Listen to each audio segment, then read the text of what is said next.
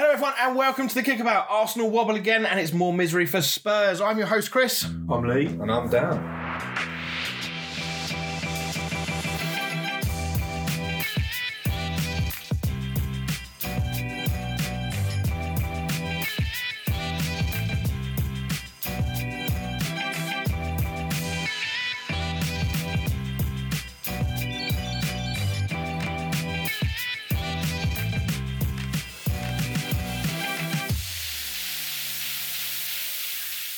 Everyone, and welcome to episode 126 of the Kickabout. Uh, eagle eared among you will know that it's not eagle eared, it's eagle eyed, isn't it? Never mind, we'll ignore that, but I'll edit that, that's fine. um, you'll notice that Pete is not with us. Unfortunately, Pete uh, has uh, father commitments and can't make to uh, today's recording or next week's. So this week we have first time on the show, long term listener, friend of the show, Lee. Welcome. Thank you. Thanks for having me. Love that you're wearing your. Uh, Yeah. one of your giveaway winners, since you win virtually every time we do a giveaway on the show. So glad he's really sporting that. Uh, Lee, of course, is a Chelsea fan, so he wasn't best pleased. that I messaged him and said, "Did he want to come on the show this week in the middle of Chelsea's worst run for God knows how long?" It's Yeah. a struggle to find a good week for him to come on.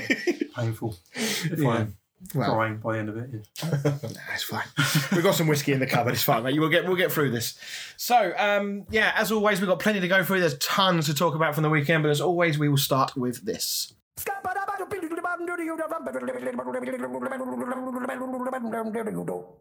Down the stat, man. so a nice easy one for you today, boys. Um, Ollie Watkins is the 10th player to reach 50 Premier League goal involvements for Aston Villa and is the second fastest to reach this milestone for the club after who? I thought you were going to make us name the other nine then.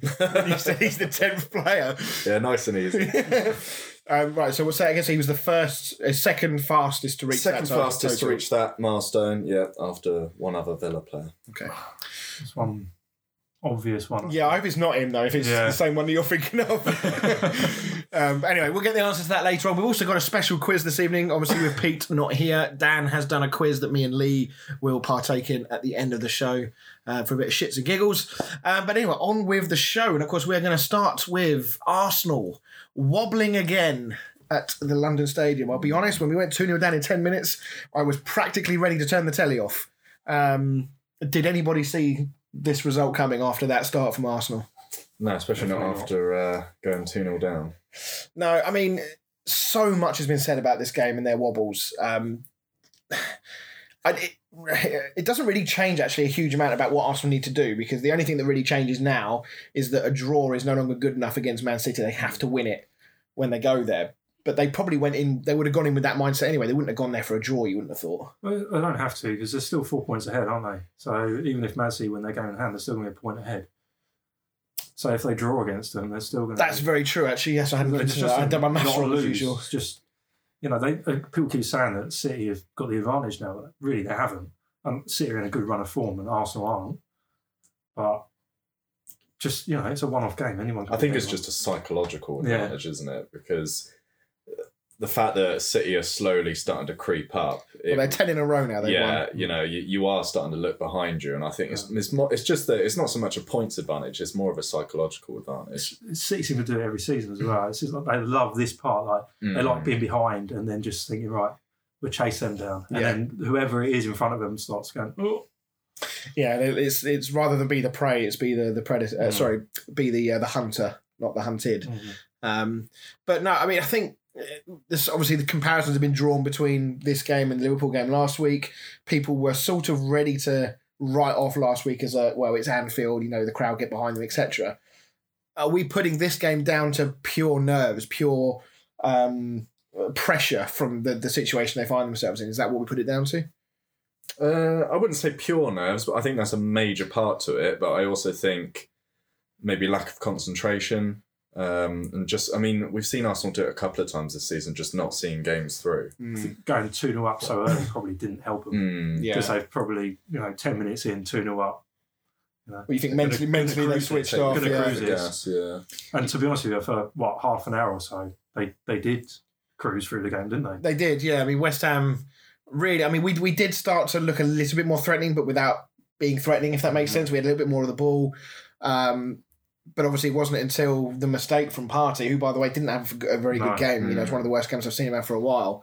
Um, do you think it was handball from Rice? No, I don't think it is. I think it, that that'd be incredibly harsh to give that Mm. as handball. I mean, I've hit here is like Side. midriff first, Yeah. and then Dan. No, I, I don't think it is. But So you I were mean- smiling at me then, as if you were going to say No, something different. no, no, no, no, no. no. I was just going to say, I've like over this course of the season, I've kind of lost touch of what is and isn't handball Yeah. nowadays. To be honest, Yeah, I mean, I saw three or four different angles of that, Mm. and not one of them I could say was conclusive that it hit his hand. And I think I suppose that's what VAR said. You know, there's nothing clear and obvious there.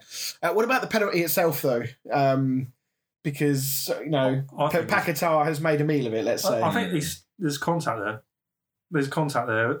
It, although he's tried to pull out of the tackle, he's still initiated the contact, and he has caught. It it is soft, but Yeah. I still think it's a penalty Yeah. personally. Yeah. Yeah, I'd agree with that. I think Paquetá been he's done one of those um, you know make sure there's Mm, contact yeah. type movements, isn't he? Where he's sort of dragging his leg a little bit. yeah, Uh, great penalty from Benrahma, um, who scored actually in the reverse fixture earlier on in the season as well at the Emirates. Um, and then, of course, I mean, I was already having Newcastle flashbacks. You know, the, the five one hammering was it five 0 or five, I can't remember if we even scored in that game. Was it five? what, you against Yeah. Newcastle? Did we score? Yes, we did. Kurt Zouma scored. Um, so, but I was getting flashbacks because in, in exactly the same way, we got ourselves to a point where we looked like we could get back in the game. We ended the half really strongly, and then against Newcastle, I think we conceded like 30 seconds in the second half or something stupid. And although it wasn't that quick, it was the same thing. We give away the penalty four minutes into the second half, and I'm thinking, oh, fucking here we go again. Completely takes the sting out of the game for us. Game over. Away Arsenal will go. Hmm. And then, of course, he misses. Do we do, first of all, do we think it was a penalty from on Antonio? Antonio was quite. Um, I don't know. I, wouldn't, I would hesitate to say adamant that it wasn't a penalty, but he was arguing that you know where else could his hand sort of go Hmm. um, in that in that position. But unfortunately, by the letter of the law, that that, Yeah. that doesn't come into it, does it anymore? I mean, it's sort of similar to the one like City um, got given against them. Um, yeah, it is. You like you just can't do that nowadays, can you? No. So, um, but yeah, obviously, just like last week, obviously it wasn't Arsenal last week, but Salah missing the penalty last week in a very similar Missed vein. the target completely. He missed the target. It's criminal for a professional footballer Yeah. to miss a target. If you're going to miss a penalty, make the keeper save. Mm, I mean, again, it's that pressure, though, isn't it? It's that, that situation. He will know full well what that penalty means. I mean, to say that the entire game is a turning point for Arsenal season, you could even go na- more narrow than that and say that that penalty perhaps was. Because if they score that, 100%. they go on and win their game. I'm Mhm. sure of it. Um, but you know the fact that they've missed that, and then West Ham, I think it was three, three or four minutes later, go up the other end and score a goal, which Great Rams, finish. Ramsdale should probably save. those. is Um, great technique. yeah, I mean, brilliant He's goal. probably not expecting him to to hit it that well. To be fair, Yeah, but uh, yeah, I mean, overall, I mean, Arsenal they've had their wobbles. I mean, there was a big debate. I don't know if you guys saw it on Sky Sports yeah, I was after the game. ask you boys what about the whether they're disaster. yeah, So the question was posed to I think it was uh, Roy Keane, Jimmy Floyd Hasselbaink, and Gary Neville about whether Arsenal finishing second this season would be classed as a disaster. Gary Neville was incredibly um, adamant that it was not a disaster because you know at the start of the season they would have bit your arm off to be in this position, and Roy Keane and, Hass- and Hasselbaink would have said. At the start of the season, it's different. You're in the here and now. You're in. You've been at the top of the table for so long. You've been, you know, eleven points in front, eight points in front, whatever it was. To then not win the league, yes, it would be a disaster. Hmm. Um, how, where do you guys sit in this one? yeah, I'm a bit in that camp thing. I didn't see the um, any of that conversation with them, but like you say, at the beginning of the season, if you'd said Arsenal would finish second, they yeah they'd bite your hand off for it. But I think that all even all the stats and that. Like Christmas time and that, no team. I think it was like something like no team has ever lost the league from the position Mm. that they were in, and and things like that. And that would be a failure now. I think if Yeah. they if they went on to, to not win the league. Problem is as well, like Arsenal are out of every single competition, whereas City are still fighting for the Yeah. Champions League. They're still in the FA Okay. Cup, Mm-hmm. so they got so many more games. I mean, I think Trouble is though, that doesn't bother them because of the depth of the squad. I know, have. I know, but you, you know, Arsenal have only got to concentrate on the league. So if they throw it away now, I think that would be a massive Yeah. disappointment. Yeah, and I think you you, you got to live in the here and now. It's a bit like Leicester. You know, when Leicester won the league, you would say it was a massive disaster for them to not win it because you know that the following season everybody else is going Mm. to come back stronger. You know, if you if you take. I, I- I guess you're you're you're, hypo, you're hypothesizing here, but you would imagine that Chelsea at some point are going to get better. You'd imagine Liverpool are going to have a better season. You'd imagine Spurs at some point might sort themselves out. United looking like they're going to get stronger and might Hmm. be a bit more of a serious challenge next year. This may represent a real opportunity because Arsenal historically are not big spenders. Mm. They're not going to go out and spend 90 million on a new striker or uh, 75 million on a new midfielder. Historically, that's not really what they do. So for me, I would say it would be a disaster for them to not to not win it from this position because you just don't know what's around the corner. You don't know what's coming So next year. Every other team is going to strengthen, and you know, you look at Arsenal, Newcastle as well. Yeah, if Arsenal don't win the league, they finish the season without any trophies, any silverware. I I mean, technically, that would mean United have had a better season because they've at least got the Carabao Cup. Do you know, I'm not, I'm not bigging United up. I'm just saying that the fact that Arsenal have been so good this season to come away with absolutely nothing would be It's- a massive disappointment. It's probably going to be their best chance of winning the league for, you've got to say, probably a number of years because Mm.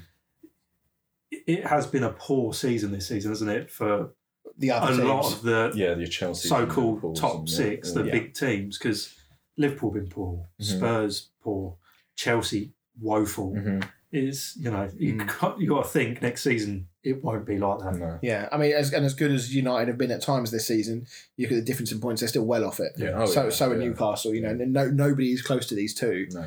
Um, so you are literally finishing second in a two horse race.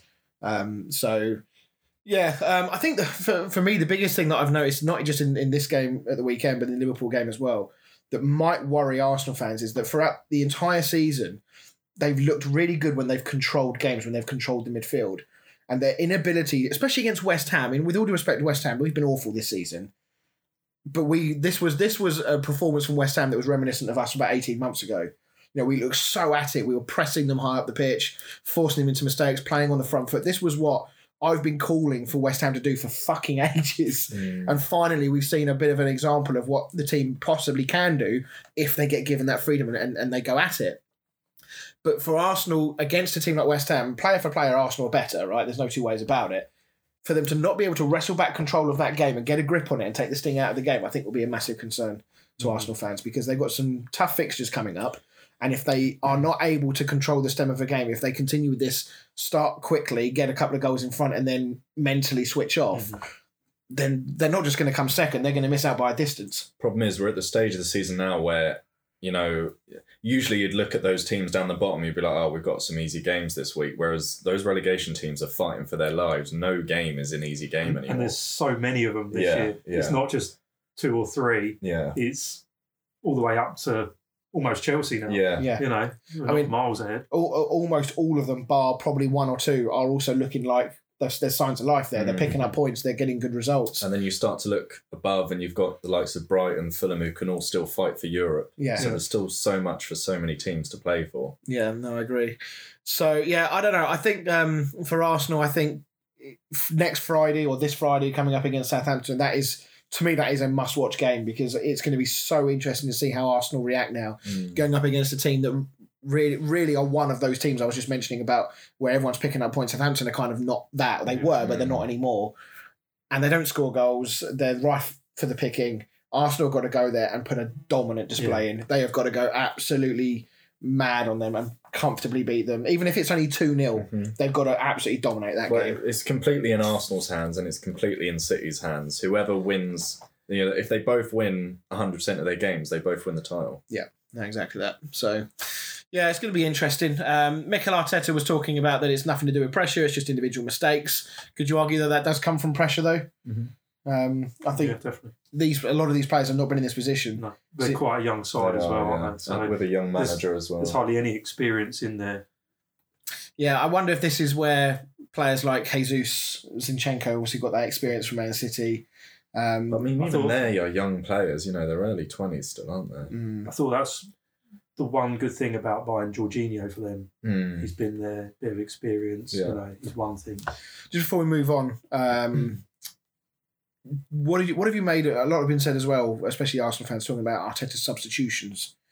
Um, so yesterday he was taking he took off players like Odegaard, took off Jesus, took off Martinelli, uh, but kept Saka on, which I thought was Mm. quite surprising. Did you think they were they were odd because he's been called out a couple of times this season for this Arteta? Do you think he's getting this a bit wrong?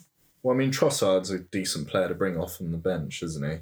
I think it's more just who he's taking off. Like you know, when you're when you're throwing on another attacker, he didn't throw and throw on Nketiah until 88 minutes, which I thought Mm. was odd. You know, they needed a win, right? You know, the draw wasn't really what they wanted, so throw on Nketiah in the 88th minute. But of course, you've taken off Odegaard 10, 15 minutes earlier, and Odegaard is probably their only player who can really pick that Mm. pick that lock, Yeah. pick the pass like he did with the first goal. And I, f- I found it very strange that they took him off. I think when you've only got one game a week, you know, like I said, they're not in Europe, so they haven't got midweek games that you need to rest players for. I don't see why they wouldn't be playing full strength team every single game. Mm. So, anyway, um, of course, we'll watch that with uh, Baby Breath. And of course, Man City's next game, who we're going to talk about now, their next game is against Arsenal. Of course, they don't play this weekend because of the FA Cup. They got Sheffield uh, United. Sheffield United. Um, so yeah, the next next time out for Man City in the Premier League will be that Arsenal game. Which holy moly, there's a lot riding on that. Uh, but let's talk about Man City quickly. Um, they did win out three one in the end, despite Pep saying that he was a little bit concerned going towards the end. Um, was this sort of in a, in a in a similar way to Arsenal? Was this them scoring early and going into cruise control, except that they were able to cruise, unlike Arsenal? They got to half time and they, well, they wasn't even out of second gear, was they? So Pep's taken Haaland off, he's taken Stones off. I think he made four changes at half time. Yeah, and I think he, this was the first game I think he's ever made all five changes. I'm Mm. sure I heard someone say that. yeah, he, they just went into just cruise control, didn't they? They just it got it did get a bit Yeah. nervy towards the end, but they just completely took their foot off the gas, and they could afford to. To be honest with you, Yeah. you know, Yeah, I mean, I, I- one thing actually, you know, we've obviously talked about it on the show a lot. Um, talked about Haaland, whether Man City are better with or without him. Where do, where do you come down on this, Lee? I don't think they're they're completely different, aren't they? I don't think they're better with or without Mm. him. They, they play in two completely different styles if he's on the pitch or if he isn't on the pitch. Uh, When he's on the pitch, it's more not not route one, but they look for that killer pass a lot quicker for him breaking through the lines. Whereas when they don't play him, it's more pass in, trying to wait, work your way up the field, and there's a lot more passes around the box. I feel. Yeah, I mean, I, I still find it interesting that there are people out there who are um, genuinely trying to make cases for saying that, that Man City are not a good team when Haaland's in it. He's bang average, isn't he? I mean, when you when you've got a player and he's just broken, there was another record. He's just beaten um, the old R nine Ronaldo's record. Um, or sorry, Ronaldo's record of how many goals he got in a in a single season in all competitions. Erling Haaland has just surpassed him. I mean, I think it's got to the point now where they're just looking for any comparison they Yeah. can find every time Haaland scores a goal because it's getting that silly almost. Um, unless he gets injured or something ridiculous happens, he is, I'm sure, going to break the Premier League all time record that Mo Salah currently has. Um, When he's one more, doesn't he? I think. Yeah. is it only one more he He's needs now? joined with him now, yeah. So yeah, it's going to happen. I- I, I don't really feel like you can ever really criticise a team for looking not as good when you've got a striker that's banging in that many Mhm. goals. It, it doesn't it doesn't compute with me at all. Um, what about Leicester though? I mean, Lee, do you think they can really go down? Um, Is Dean Smith the guy to, to save them? I I do think they can go down, but I think some of the other teams like Forest, their running is horrific. Yeah, So I think one thing that could save them is the other teams' fixtures are a lot harder than theirs. yeah. But they were first half awful, Mm. so bad. They they are in the relegation zone with Forest at the moment. though. Yeah, they're second bottom, aren't they? Mm. I mean, if we look at the uh, the, the table quickly here, I mean, sort of Everton, Yeah. Leeds, and They're, they're two points. They're two points off off safety. The the only the, the slight concerning thing is, as we touched on last week, is that whereas before the last few weeks we've been saying there's you know eight teams, eight nine teams in this fight, it feels like that number is getting lower as each week goes on. I feel personally like Palace, they're out of it. They're, Um, yeah, they've, they've done enough. uh, I, to be fair, I, I kind of even think that about uh, Wolves and Bournemouth. They're just looking quite good at the moment. Well, yeah, Wolves are picking up wins. Um, Bournemouth are picking up wins against teams you wouldn't expect them Mm. to as well.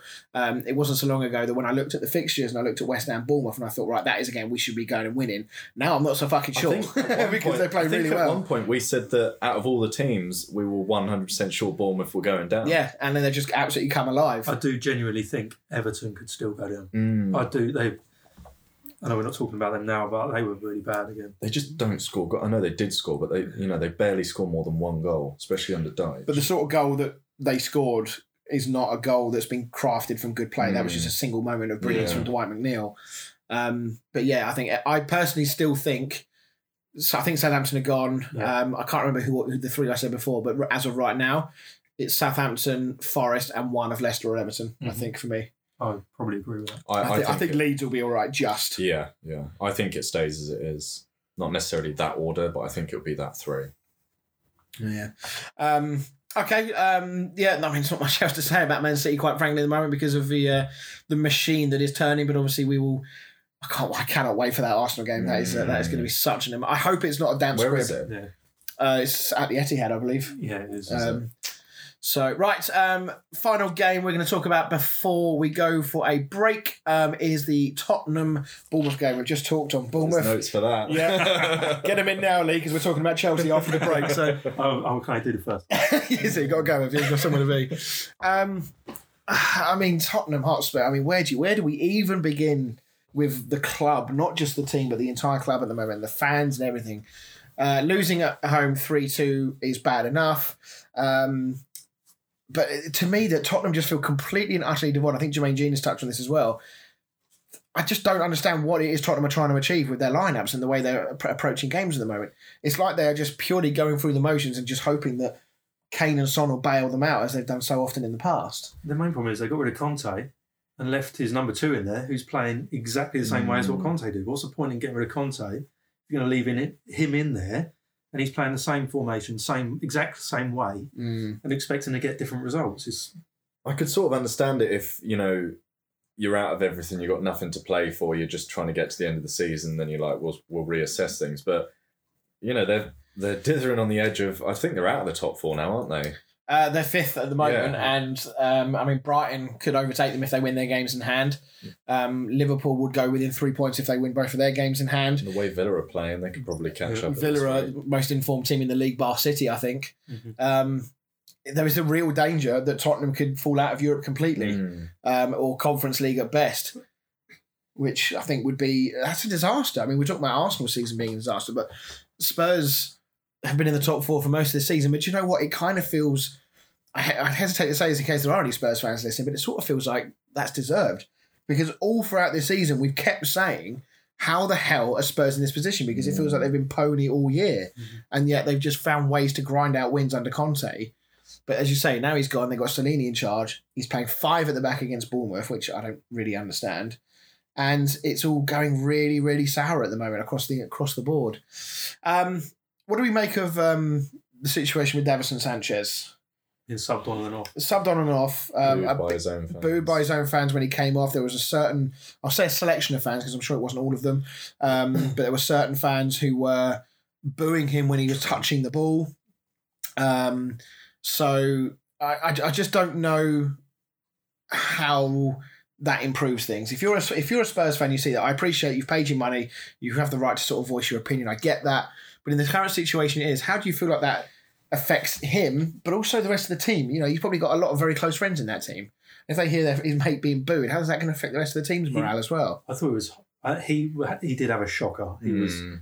appalling, but the whole of their defence was bad. They everything was laboured and slow, and he wasn't the only one that was shocking at the back there. And, well, in the whole team. So it's to single him out. And I know he's you know most weeks he's poor, but that's Tottenham.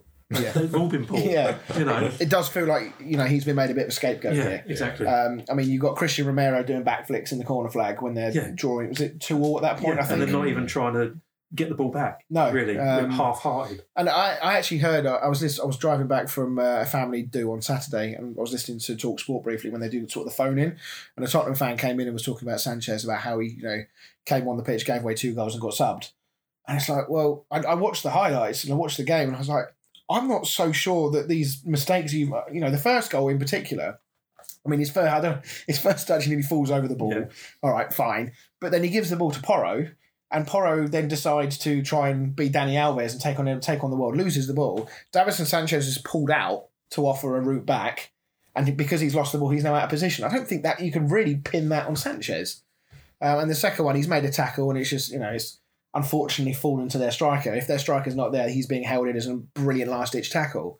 So I think it's re- I think it's really harsh when you've got Eric Dier in there, who's fucking dreadful. Let's be honest. He had a little moment early in the season where he was playing okay, but recently he's been awful. Mm. Romero is very overrated for me. Um, I, I just think it's really harsh to single out and Sanchez in a team that's just not performing. Um, how big of a problem, though, would not being qualified or not qualifying for Europe be for Tottenham, given that they are still looking for another manager? Um, yeah, I mean, in terms of Think it changes anything? Who- No, I don't think it does. So, I, I don't think Tottenham's that appealing no, I just for they, a manager to come in. Is you know they it's, they don't spend a lot historically. They're not ones that I are spent going a reasonable amount last year, last summer. on what like, that, that, Well, yeah, I mean, they didn't spend it wisely, Yeah, granted, yeah. but that I feel like that was How- just down to Conte being there. and I how don't often are they going to do Yeah, that? I don't think Levy would do do that it with again, any or- other manager. You I think that he was just. I think he thought the same thing as well. As I thought anyway that you get Conte in, he'll win you a trophy. Just give him what he wants, and Yeah. he'll win you a trophy. And I feel like it's backfired. yeah, same way it did with Mourinho, Yeah. really. Um, so yeah, I mean, what for, in terms of what's next for Tottenham now? Um, you know, you look at the club all the way down. Levy's obviously had his critics for a long time now. Um, we've talked about the fact that they've had sort of three managers now who've all been quite negative, quite um, polarizing in their opinions, like the fan bases and stuff like that. This is a club that needs mending. Um, Pochettino is the link that still won't go away. I don't think they'll get Nagelsmann. I suspect he'll go to Chelsea. He was talking to Chelsea this Says, morning. yeah, it says a lot when you're going to go to Chelsea, who are like 12th or 11th in the Yeah. table, on the cusp of getting Champions League football. I'd still rather go there. Yeah. I mean, Harry Kane's future will have a big impact on Tottenham It next season. wouldn't surprise me if he went to United. Really wouldn't. Yeah, uh, we were talking about Leeds being okay. They've just gone two 0 down against Liverpool. Um, so maybe maybe their goal difference is going to come in for a bit of a pasting tonight. That was a really good goal from Salah just then. Um, um, but what about Bournemouth though? I mean, where has this come from? They're playing fair, good I mean, you say that, but I feel like they've been doing it for a while. They've just been. I mean, against Arsenal and Spurs before, they went two 0 up and then lost three two. Yeah, Um, so I don't think it's com- come completely out of the blue. I think they've just managed to sort of They're- turn things around. They're always going to concede goals the Yeah. way they play. yeah, But if they get it right on the day, like they did with Spurs, Mm, they, they're going to win games because they're going to score. Because like Solanke, he's in great form at yeah, the moment. yeah, Yeah. and Billing. I think Billing's been Billing's really been good. I really like that. Um, is it Ouattara? Is that how you pronounce his name? Sure. That's what you want to go with. Yeah, I'll, I'll go with that. Um, I really like the look of him, and he, he, he reminds me a little bit of um, oh god, um, who was the um, I can't remember what his name is. Pepe for Arsenal. Oh yeah. Um, sort of got you know bundles of pace, all action. Sometimes the end product isn't quite there, but when he when he clicks, I think he could be a really good player for Bournemouth. Mm. I think he could be one to watch. Um, next season, on the assumption that Bournemouth stay up, maybe a, an outside pick for FPL potentially. Um, I'm, I'm really pleased for Gary O'Neill because he, he did so well early in the season when he was caretaker boss, and then he got the curse of being given a contract. Um, and this is, I'm pretty sure this is his first managerial job because I think he's he's had number two Yeah, roles and coaching yeah. roles and stuff like this. But to gal- come in and galvanise this team, in you know, let's be honest, player for player, they aren't the strongest team in the league by some distance. They are going to be candidates for relegation, but what they're showing is a bit of hard work and a bit of team togetherness can get you a long way. Frankly, Tottenham would do well to have a fucking look at Bournemouth and um, copy them a little bit. Um, so right, okay, um, we are going to head for a break. When we come back, we've got some. Going to go deep into Chelsea. I'm sure Lee is looking forward to that. Uh, before we talk about the Wolves Brentford game, Man United, and before we get into the quiz. See you in a minute.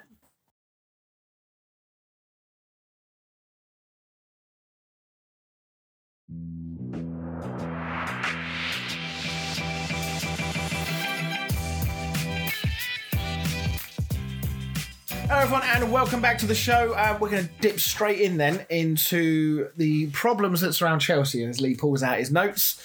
Um, Chelsea won Brighton 2. Um, I mean, it's another poor result for Chelsea. It's another just a brilliant display from Brighton. Um, let's not sort of forget them in this equation. Um, excuse me, they've been brilliant in a lot of these games. I think at one point when you messaged us, Lee, it was about the 64th minute. I think Chelsea had four shots and goal, and Brighton had about 22. Um, and I think much better. they, yeah, I mean, I think they were, you know, they were good value for this win. Um, that's for sure. So let's um, let's ignore the game for the moment. Let's talk about Chelsea as a whole. Lee. Like, what what what has happened? In you saw, you probably hear and see a lot more about what's going on at Chelsea than we do. So, in, in your words, what's gone on? It's just a shit show, isn't it? it's shocking. Um, I think uh, we don't we don't look like a team at all. Can't keep blaming the managers now. Boehly has got to take a lot of flack for this because throwing all that cash buying all them players, our, our squad is ridiculous. Mm. And I think, well, I've got a stat here to like prove my point about the size of our squad. So in 31 games this season, we have made 112 changes to our starting lineup, Holy shit! which is an average of 3.6 per game. And it's the highest in the league. Wow.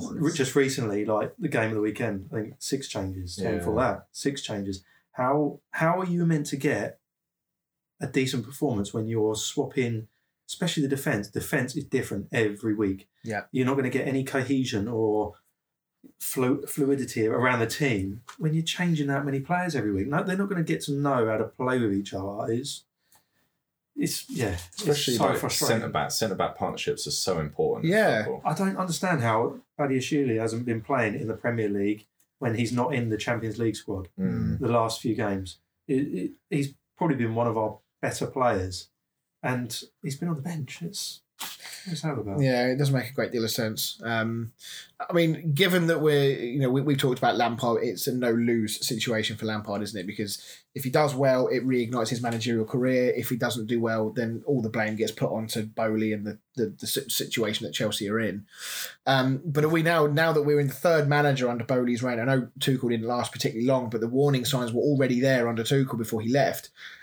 I- i- Is is the blame now shifting towards him rather I than the so. managers? The fans actually at the weekend um, had a bit of uh, confrontation with. I Boehly. saw this. Yeah, yeah, They're yeah. actually starting to to turn on him at the ground to question him basically like what what is going on this this isn't Chelsea we shouldn't be 11th in the Premier League Mm. the amount of money they've spent that squad I know we haven't really got a striker we've got no one who scores goals but that squad is good, good enough to score goals that Yeah. midfield there's players in there that should be scoring goals Yeah. and it's not just the goals the performances are horrific you, you're not, we're not controlling games we, we'll have patches in games where we look really good we play really well and then we just all of a sudden just lose control and we get absolutely hammered. Mm. Bright, Bright, that result of the weekend flatters us.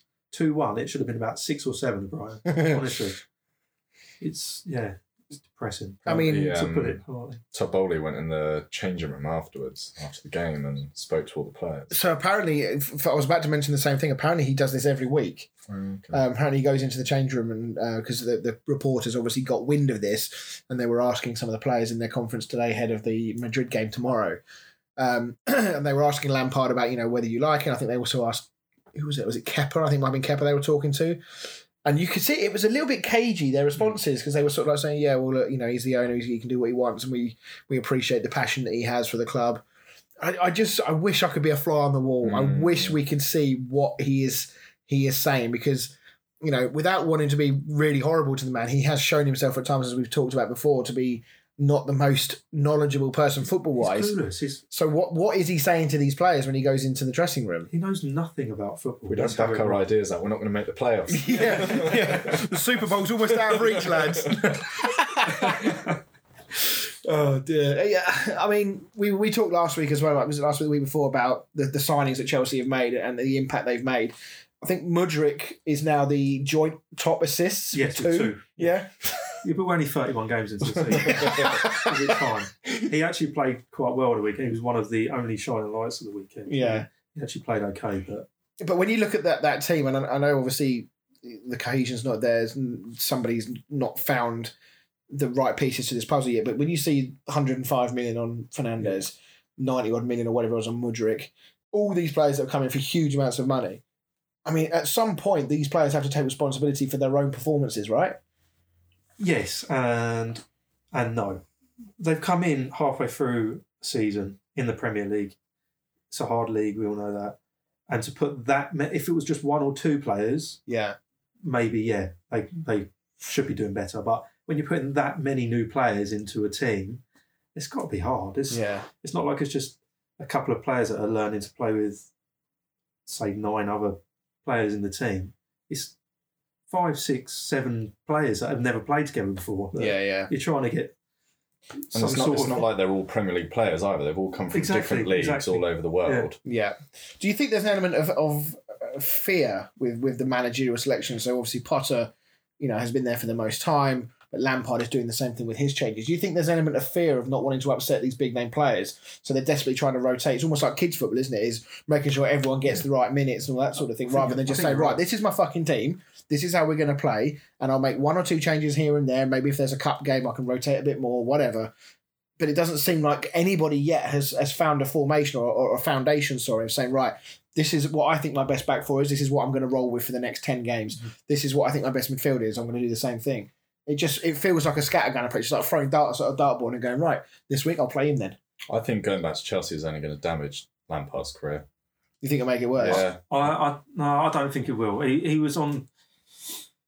It was bad anyway, wasn't it? He, him going in there could have only improved. it, I think if he started getting wins, that was brilliant for him. But he's on 100% He can go- record at the moment. well, yeah, exactly. Yeah. I mean, But they- he, they- he, you know, he couldn't do any worse than what what was going on already. We were already losing. Yeah. we're not scoring. Yeah, just I don't know. I just I don't think he's done that. the only season he's had which has been any good at any club was that season where Chelsea had the embargo. But for me, that he done well because there was absolutely no pressure on him to produce anything.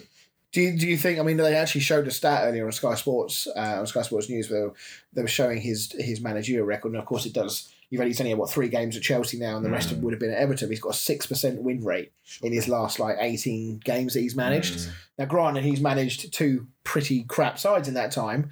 Um, but I guess to your point, we, I said earlier that I didn't think it was. An, I thought it was a no lose situation. But are you saying therefore that if other people look at that and say, "Well, you went into Chelsea and you didn't improve a single thing," That, that that's my point. I know Chelsea are really really poor, and I know it wasn't working under Potter, but I would look at it like he's gone into that club.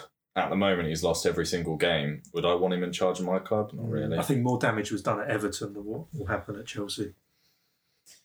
yeah, I mean, you, Well, I wouldn't say it's more stable at Everton because they're a shit show as well. But Mm, at He least, had longer there and a more settled squad as well. yeah. mm. And it, you know, as one of the hallmarks of managers is always, you know, look at the players in his team. Have any of them improved? I And, think he'll uh, struggle to get another Premier League job. I think he'll have to do a, I a don't- Gerrard and go and manage one Yeah, of the two I don't teams in think Scotland. I don't think he's he's a Chelsea legend. I loved Lampard. Yeah. I don't think he's good enough as a manager. No. Not yet. He might become a, a better manager, but yeah, managing the Premier League's just not not it for him at the moment. I'm afraid. Yeah, I mean, chances will run out at some point, right? You know, you, you- you're not going to keep getting opportunities. You can't trade off your name forever. I mean, look at Gary Neville Well, yeah, I mean, he obviously he's not even attempted to go back into it after the because he the- knew he knew the Valencia he wasn't stuff. good. Yeah, he, he read the have been room. that must have been a real traumatising experience. Like, uh, It's so funny. I don't know if you've ever heard him like talking about it and stuff. He gets some ripped all the time. So funny. he gets ripped about it all the time. It's fucking brilliant. Oh dear. Um, let's um, let's talk about Brighton just very quickly before we move on. Then, um, uh, how impressed have we been with them? I mean, they they, they sit seventh at the moment. Um, they obviously lost in the only loss in the last six games. I think I don't know what, their run was like before that. Was the the absolute farce at, at Tottenham last weekend. Where do we see what? Where's the ceiling for them at the moment? Because they they sit in a position where if they win their games in hand, they would go into fifth. Um, if they were to win all of their games in hand, where would they be? They'd be three points behind Newcastle in fourth because they've only got one game in hand on Newcastle. Um, is Champions League out of the question for them? It's, what's crazy is I just I look at their squad and the way they play football. You mean you'd, you'd think they had the players like Chelsea and United, and they've got like Danny Welbeck, Lewis Dunk. It's just crazy how well they're playing. I love Danny Welbeck. He's, he just he still looks to me like he should be in a barbershop quartet doing fucking like Commodore songs and stuff. I love him. it's, it's mad to think that really the form teams, the the fourth place Champions League is going to be between Newcastle, Villa, and Brighton. yeah, that is pretty pretty crazy. Um, I, I couldn't call it at the moment because you know Newcastle, you know, they looked. I mean, they got humbled by Villa at the weekend. We're not actually going to talk about that game uh, tonight, but it's worth mentioning just quickly that Can we mention Watkins? Ollie Mm. Watkins, What a game he had! yeah, Not, and not just the goals, but his link-up play.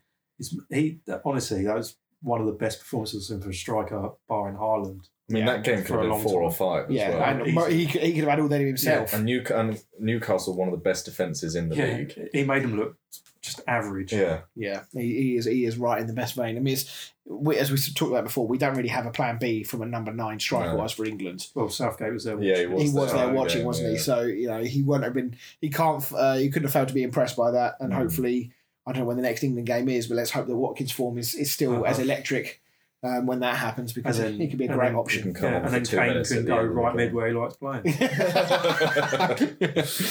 so no, I, I, I don't. I don't think Brighton will make Champions League. Um, I think they could easily make fifth. I think fifth would be a really like ridiculously good season. I, I hope they get European football. I'd be gutted for them if they didn't. Yeah, but you know, we talked like last season with West Ham about Conference League and how you know you would turn your nose up at it, but teams like West Ham wouldn't. Yeah, yeah. Brighton Conference League football for them would be huge. Yeah. Um. So Well, and the likes of Villa, um, you know, especially early early in the season. I think Gerrard was still there, wasn't he? And he got the sack. mm, Um, and they were down near the bottom. You look at them now, and they're unreal. I'd, I'm not. we- I think we've still got to play them. I'm not looking forward to playing them at all.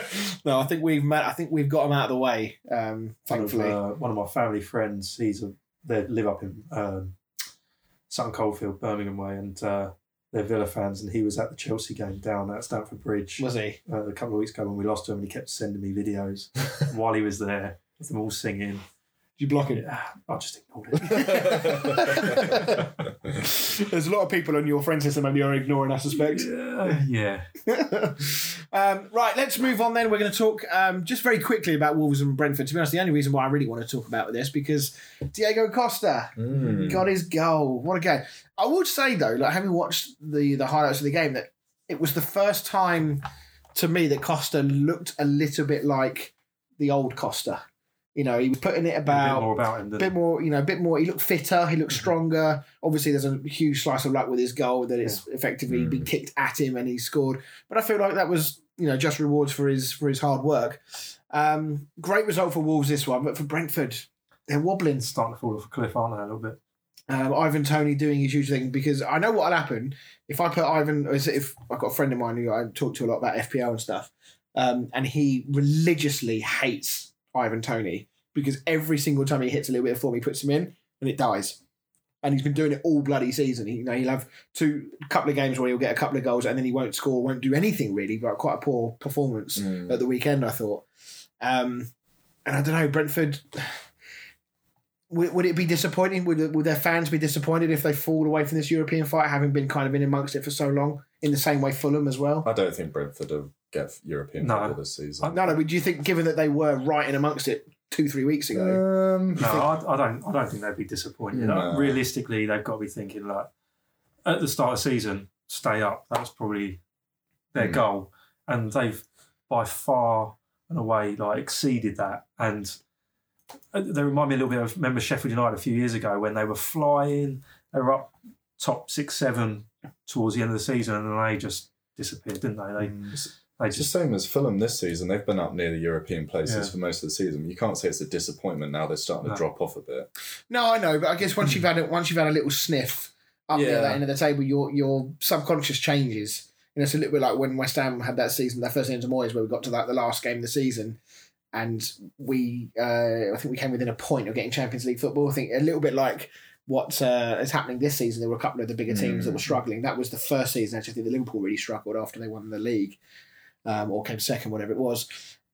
And when you get that close, I know this is different because that was last game of the season. When you get that close, it's the whole what if scenario. Oh, Mm. what if we just fucking picked up a couple of points there? What if we, you know, not conceded late there or whatever? So I don't know. I, I think that Brentford fans will still be happy. I think you're right, but top half finish for Brentford's amazing. At Yeah. the end of the day, I think the standards that Thomas Frank has set for that set for that team, I think there will there'll be a lot of disappointment though at their recent form. One win in six. just running out a bit of energy. I think they're small squad, aren't they? And Yeah. It's the tail end of the season. it's the a season. long old season, Yeah. hard season in the Premier League, and they're probably just running out of a bit of steam. Yeah. Um, and just very quickly talking about Fulham, um, I heard just a little stat for you guys have a little play on. Um, the cheapest season ticket. Have you have you heard this one? Have you heard this one? No. cheapest season ticket in the Premier League is at West Ham, two hundred ninety nine quid. Right. Um, the most expensive is uh, is Fulham Was it really? is Fulham in their new ground in their in their new part of their stadium, which I don't know if it's open yet. I think it must be there or thereabouts. Um, would you like to take a guess at how much the most expensive season ticket at Fulham is? I think I'm trying to remember what Arsenal's was, and that was high. And if that's not the most expensive, it's got to be up near two grand. Three thousand pounds. Really? Three thousand pounds. It's the most expensive in Europe. It's the mo- it's most in the world apparently. world. World football. Yeah, you got your Barcelona's, your Real Madrid's, all this kind of stuff. Nope, Fulham. Wow. First season back in the Premier League, and they're trying to charge their fans three thousand pounds for a season There's ticket. mugs paying, paying that. Mm. Yeah, I mean, I, I- I think it's in the current financial climate that's fucking tone deaf Mm. to me. Um, unless there is like depending on whether because they've got that ridiculous complex on the top of the stadium, haven't they? Where there's like a pool and a bar. Unless it gives you some kind of amazing access to that, then all right. If there's lots of bells and whistles attached, fine. But if it's literally just three grand for a seat and nothing else, then that is that's horseshit. But uh, anyway, I thought I'd just throw that in. Right, uh, last game we're going to talk about this week: Nottingham Forest against Manchester United.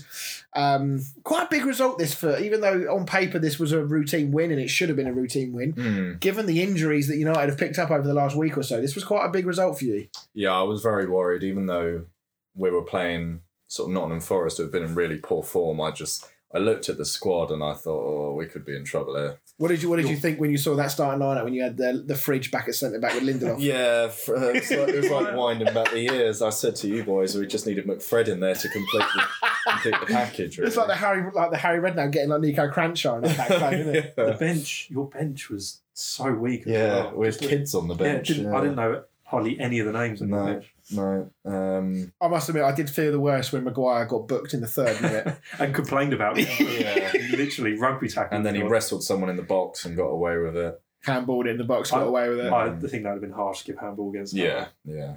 You think it was a harsh one? I think so. Yeah, Do you not think? I, I agree with you. It would have been harsh, but you know, based on the current rulings, but it's Harry Maguire, and he doesn't Yeah. really know what his body type.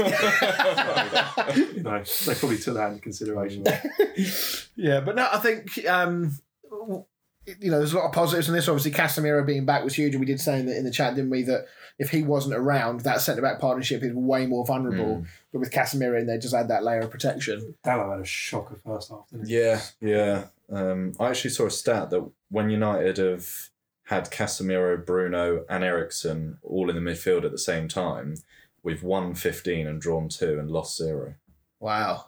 in all competitions. I mean, bearing in mind that Eriksen was a late inclusion into the starting Mm. lineup because of Sabitz's injury in the warm up. Do we know that's serious or not? No, I think he just like felt a knock in the warm up. I Right. don't think it's out for too long. But yeah, bearing in mind that Eriksen's you know had to sort of adjust his mental game to be ready to start the Mm. game. He was absolutely outstanding in this Yeah, game for yeah. United, probably the best player on the pitch.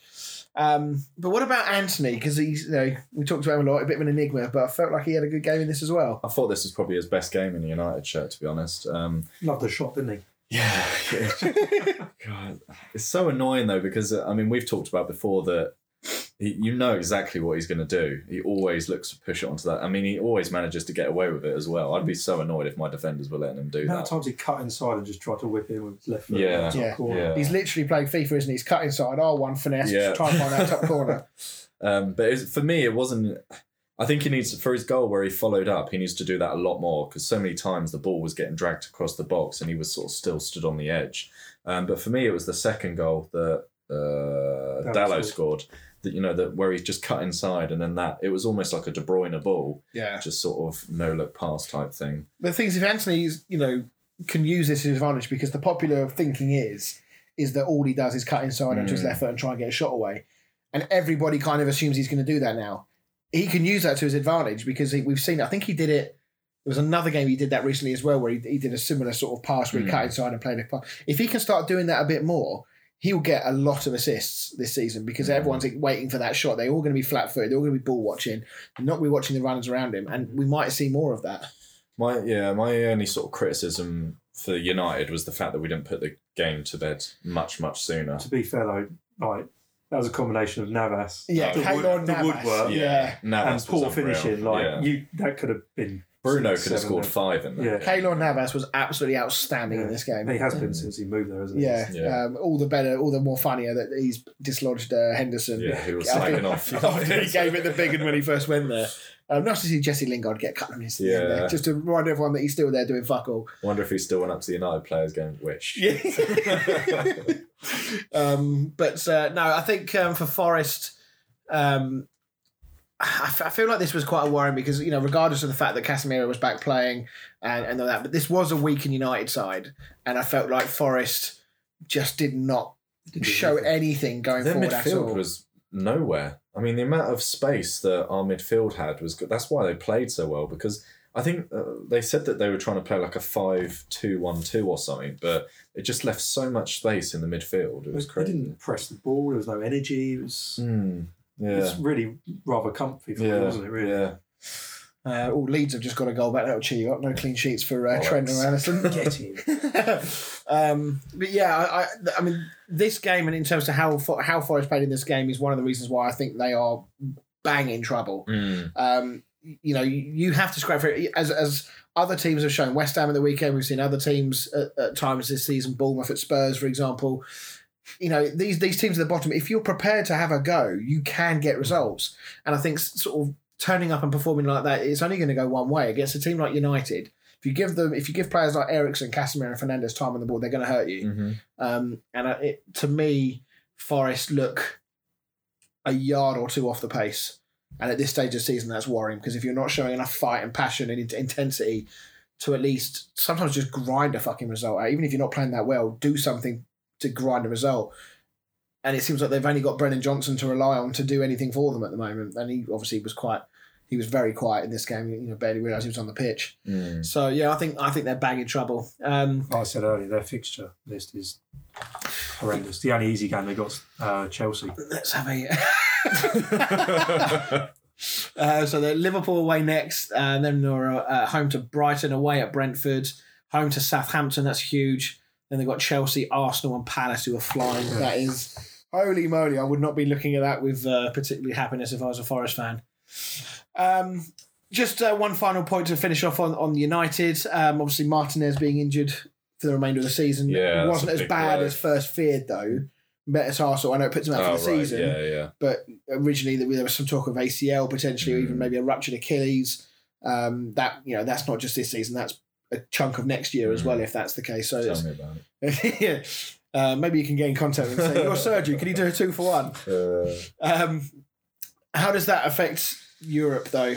You know, you've still you're still fighting on three fronts here. You've got um, FA Cup this weekend. Are you in FA Cup this weekend? Yep. you are Brighton, Brighton. That's right. which is going to be a really tough game as Yeah, well. um, you obviously you're still fighting for top four. You're in. You've got um, a massive game in the week against Seville. Yeah, Um, so how does how is all these injuries going to affect this? Because as Lee pointed out, your bench was, uh, you know, worrying. Let's say Mm. at the weekend. Um, well, we've got England's starting centre back. So. Uh, yeah, I mean, we are looking very threadbare. Um, and this is what I kept saying all season about United. As soon as we get injuries, we're not. I mean, we've done well, but we did play Forest, and Forest were poor. You know, it's so annoying that we gave away those goals against Sevilla because we could have pretty much had the, the tie wrapped up. At 2 0, I think we could have got away with playing the likes of Maguire and Lindelof and stuff like that. But it's going to be a really tough game now to go to Spain and get a Yeah. result.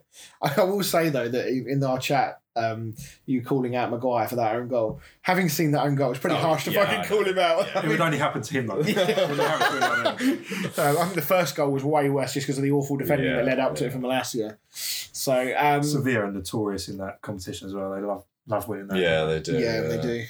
I um saw West Ham, West Ham about- knocked him out of it last year, though, so it's fine. I saw something um, about Paqueta, right? What's this? Um, Two plus goals wins. Cool. Yeah, oh, Liverpool. Um, go on.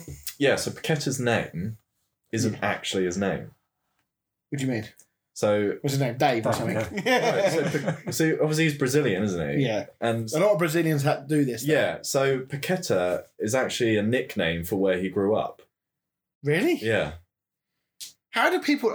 Oh, Which I don't understand how you can get away with that. Is like your. So what's it? So do we know what his real name? I don't is? actually know. No, it's just. I'm gonna have to just saw Google a this. I'm, thing, I'm yeah. intrigued. I remember um, Ronaldinho back in the day. Um, his name was Ronaldo de Assis Moreira. Mm. I always remember that from Foot Manager. It back just in the day. reminded me when I saw Antony's name because I just assumed his name was Antony, and then you see like the rest of his sort of. So that's his real name.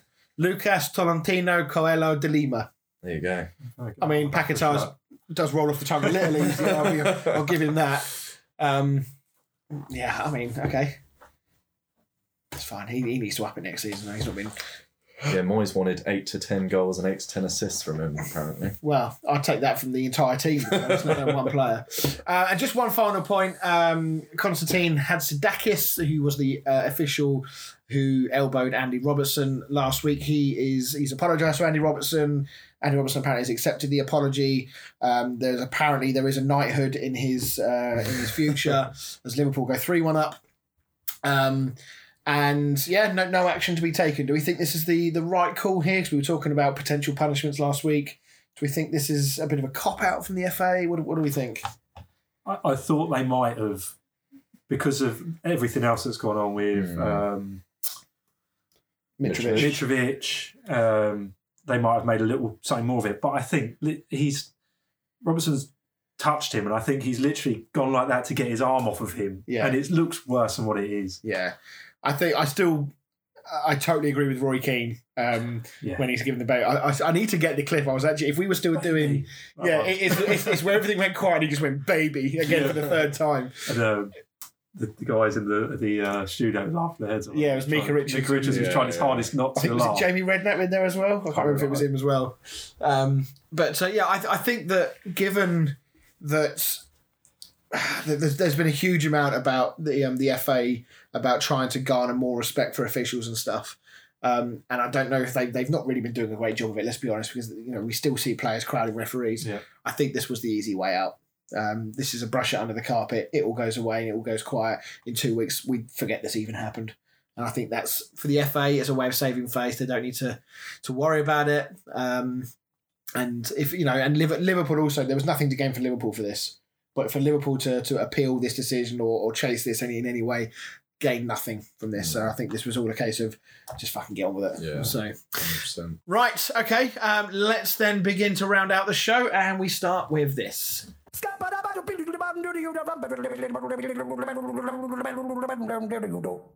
Damn the stat, man.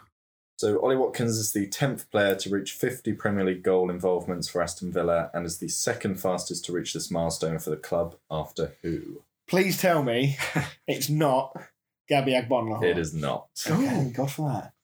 I thought that's that's who I thought it might be. Um, who else? Juan Pablo Angel. Nope. Who else have they had? How recent are we Hmm. talking? 2015. Okay. They're having 2015 playing up front for them. Um, are we going to kick it? Darren Bent? No. can't think. Who did they have in 2015? Are we going to kick ourselves here? Yeah. Villa. He fell off an absolute cliff afterwards. Who? The he did individually? Hmm. When he left the club, yeah. Not an actual cliff. um, so did he get like a big money move or something after having a Mhm. great season? Um, Benteke, uh, Yeah. Benteke, yeah. Oh, Christian Benteke. I forgot he was Yeah. at Villa. Yeah, yeah. Right, there you go. Uh, right then, time for a special edition of this.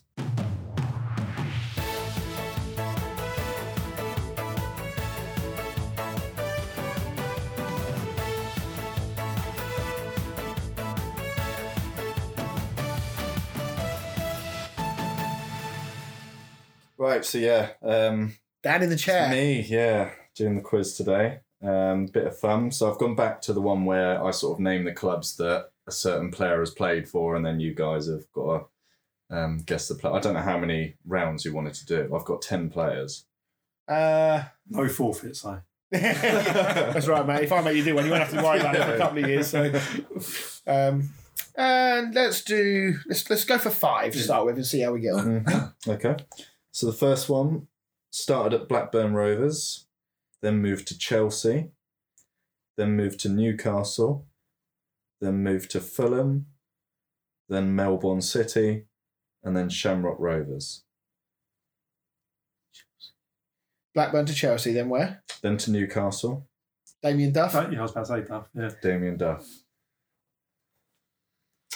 Um, next Do you one. think Pete's listening to this right now, just hoping that Dan fucks this up? Pretender to the throne. um, this one had quite a lengthy career, or a lot of clubs anyway. Started at Barcelona B. Um, then, well, he never actually made an appearance at Barcelona. Yes, he did, but later on.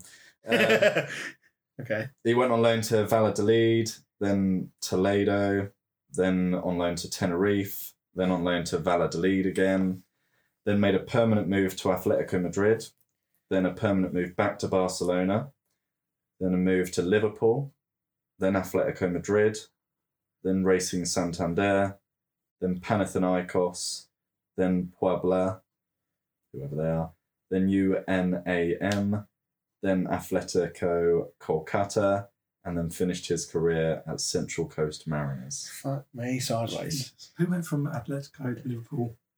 Atletico, Barcelona, then Liverpool, then back to Atletico. Atletico. Atletico to Barca, hmm Then Liverpool, then Liverpool. then back to Atletico. Started their career at Barcelona. Not f- no, he, no, it wouldn't be him. I was about to say Philippe Coutinho, but not him. Um. Hmm. Just don't, you don't want to sound like an idiot, idea. Chuck some names out if you want. I mean, Did I, Mascherano go from? Um, it's not Mascherano, but I mean it's a good shout. He'd have had He was at West, Ham, as well. though. Yeah. Um. mm, mm, mm, mm. If you really struggle, I can give you the years that he played for Liverpool, or the year he joined Liverpool. Go on. The year he joined Liverpool was 2004. Damn. Okay. Uh, can you give us a position? Um, pretty sure he was a midfielder. And if you hadn't guessed, he was Spanish. um, Luis Garcia. Luis Garcia. Well done. I wouldn't have got that. right, next one. 2 0 Chris. Yeah. Come on, now you got to get one on the board. Sir. Just, you know, Just happy to be out, aren't yeah, you? that's it. Started his career at Manchester United, then went on loan to Royal Antwerp, then on loan to Sunderland, then on loan to Ipswich, then on loan to Blackburn, then on loan to Newcastle, then he joined Newcastle permanently, then moved to QPR, then Leicester City, then Huddersfield, and then finished his career at Bristol City. um, That's some route, isn't it? Mm. who the hell did you, Man United have that they loaned out? It's like the, the that's like the Victor Moses of Manchester Mm. United. Yeah, so Manchester United, then five different clubs on loan every single season. From United. Yeah. And then he joined Newcastle permanently after a loan spell, then QPR, then Leicester, and then dropped down to the Championship. So there's a hint for you. When was QPR in the Premier League? We a good six, seven years ago now, isn't it? Is it? No, it's not Jisung Park, is it? No. I was going to put him in, but he started at a South Korean team. I thought that would give that away. Couldn't pronounce it yeah, that's true. Um, you know, for United, yeah, I'm it's trying to the think United. QPR's the easiest one to try and Hmm. work out, I think. But trying to think who would have gone from United to Newcastle. So it can't have been a particularly like top top name player. I'll give you a clue. He made three appearances for United. Yeah, there you go. um, do you say midfielder? No. No. Do you want want another clue? it's not um, Macheda, is it? No. Go on, give us another clue. He was in the Leicester team that won the Premier League. Uh, defender. It's Mhm. defender. It's um, Oh, um, Si- uh, Is he still- Simpson? still- Danny Simpson. Danny Yeah. Simpson. actually, to be fair, I was actually going to say Jonny Evans, but that wouldn't have been right either. Well done. 2 1. Hey, he's got one on the board. Hey. That's a win for me. right, next one. Um, started at Leeds, then moved to Tottenham, then Everton on loan, then Everton permanently, then Burnley, then Kayserispor, Aaron Lennon. Aaron Lennon. 3 1. Right. Started at AFC Bournemouth, then moved to Liverpool, then Tottenham, then Southampton. Started at Bournemouth, went to Liverpool, then where? Then Tottenham, then Southampton.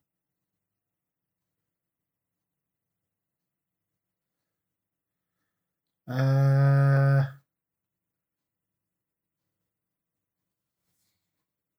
Dom- no, it's not Dominic Solanke. No. Um, He's retired. he's re- he- oh, he's retired. He's okay. retired. When? 2005. He retired in 2005. Oh, Motherfucker. I was thinking more recently. Glad I asked that question. He's still involved in football. Went from Bournemouth to Liverpool to Tottenham Southampton. to Southampton.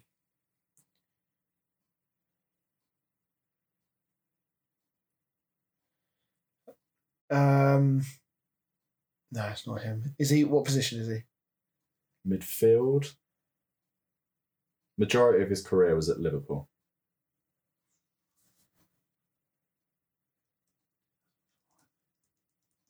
Steve Finnan. No. Um, I think he's a defender anyway.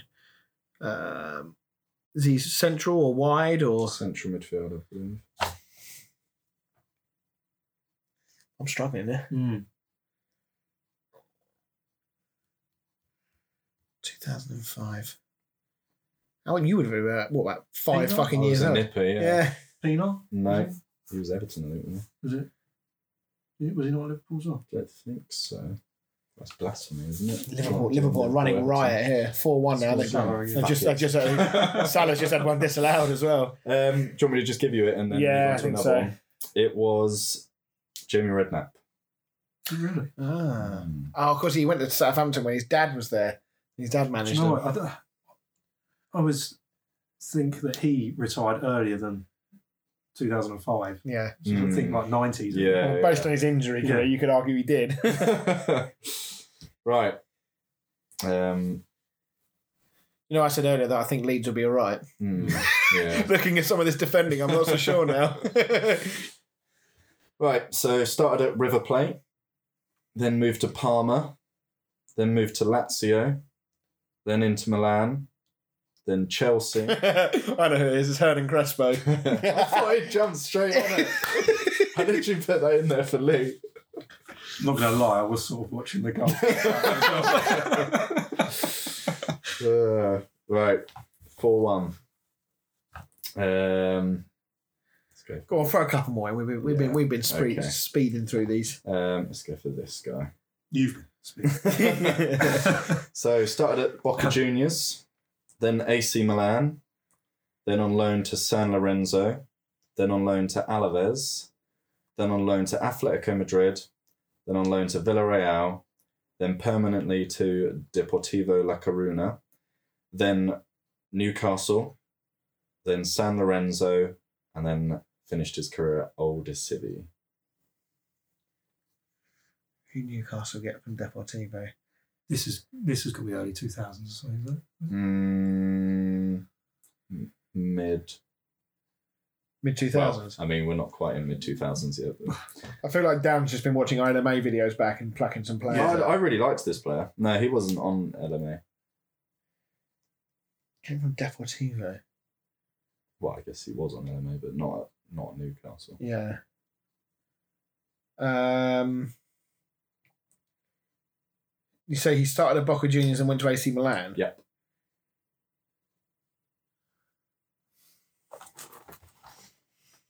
Was it Deportivo to Newcastle? Yeah. So- that's going to probably be the easiest link. I'm trying to. Yeah, that'll be the most recent one for Yeah. sure. And then after Newcastle, went to San Lorenzo, if you know where that is. South America somewhere. on the It's assuming. Argentina. Yeah. So there's a hint for you. So it's Argentina. Good with you, Is it? Um. Oh God, what's his name? Fellow with a fucking fuzzy hair. Um. Well, there's two I can do. Is he the Colac- Is it Coloccini? Mhm. It is Coloccini. Well. It is the fellow with the fuzzy hair. It's either- I was either going to guess him or um, um, Gutierrez was the other one I was going to guess. Ah, right. I'm never laughing at any of you lot of the quiz. Yeah, we've got a newfound respect from uh, Lee now. It's a lot easier when you're listening Yeah. rather than actually participating in it. Right. Started his career at a team called Ruin, I think that's how you pronounce it. Then Miskron. Then These, these aren't real teams. yeah, well, the fucking. I wish they'd make them easier to pronounce. then moved to Hoffenheim. Then West Ham. Then Newcastle. Then Chelsea. Oh, um, oh God, what's his name? He went to Turkey afterwards, didn't he? Yep. Then Besiktas. Ah, God, what's his fucking name? Come on, Lee. He was the guy who scored when Uh, Gerrard slipped. What was his name? Demba Ba. That's Yes, the one. come for his name. Little Um, tap in for me there. yeah. Little I got- assist. I got two more, so I might as well do them both. Um, started at a team called Aalesund, then moved to Monaco, then moved to Liverpool, then moved to Roma, then moved to Fulham, then moved to Apoel. I think that's that Cypriot team. Apoel, yeah. Yeah. Then Delhi Dynamos. Fuck yeah. That's what Delhi Ali's up to now, is he? He's made his own team. then back to Aalesund, then Chen- Chennaiyin, and then Rollen. I think these are just made up teams. Jesus some of them. Christ. Can we just like just focus on the career on the, The- teams we so the- understand? the So main you go from ones- Liverpool to Monaco, Liverpool, Roma, Fulham, Apoel. Monaco, Monaco, Liverpool, Roma. Mm-hmm. Then Fulham. not um Riise. John Honor John Arisa. Ah, well nice. done. And the last one I've got started at Arsenal, then moved on loan to Celtic, then moved on loan to West Ham, then moved on loan to Wolves, then permanent to Middlesbrough, and then I won't bother naming the other teams because you won't know them. When did he start, sorry? Started at Arsenal. Oh, um, Ali Adir. Ali Ali. Yeah. Ah, Nice. well done. Well, you got a couple there, mate. Yeah, it was pretty was, it, was it a 6 3 in the end? Complete Yes. flop. exactly. Well, there we go. That brings us to the end uh, for the week. Thank you very much, everyone, for watching. Don't forget, LMA Manager comes out uh, tomorrow. I've got to go and edit that after this. Um, and yeah, we will see you all next week. Bye.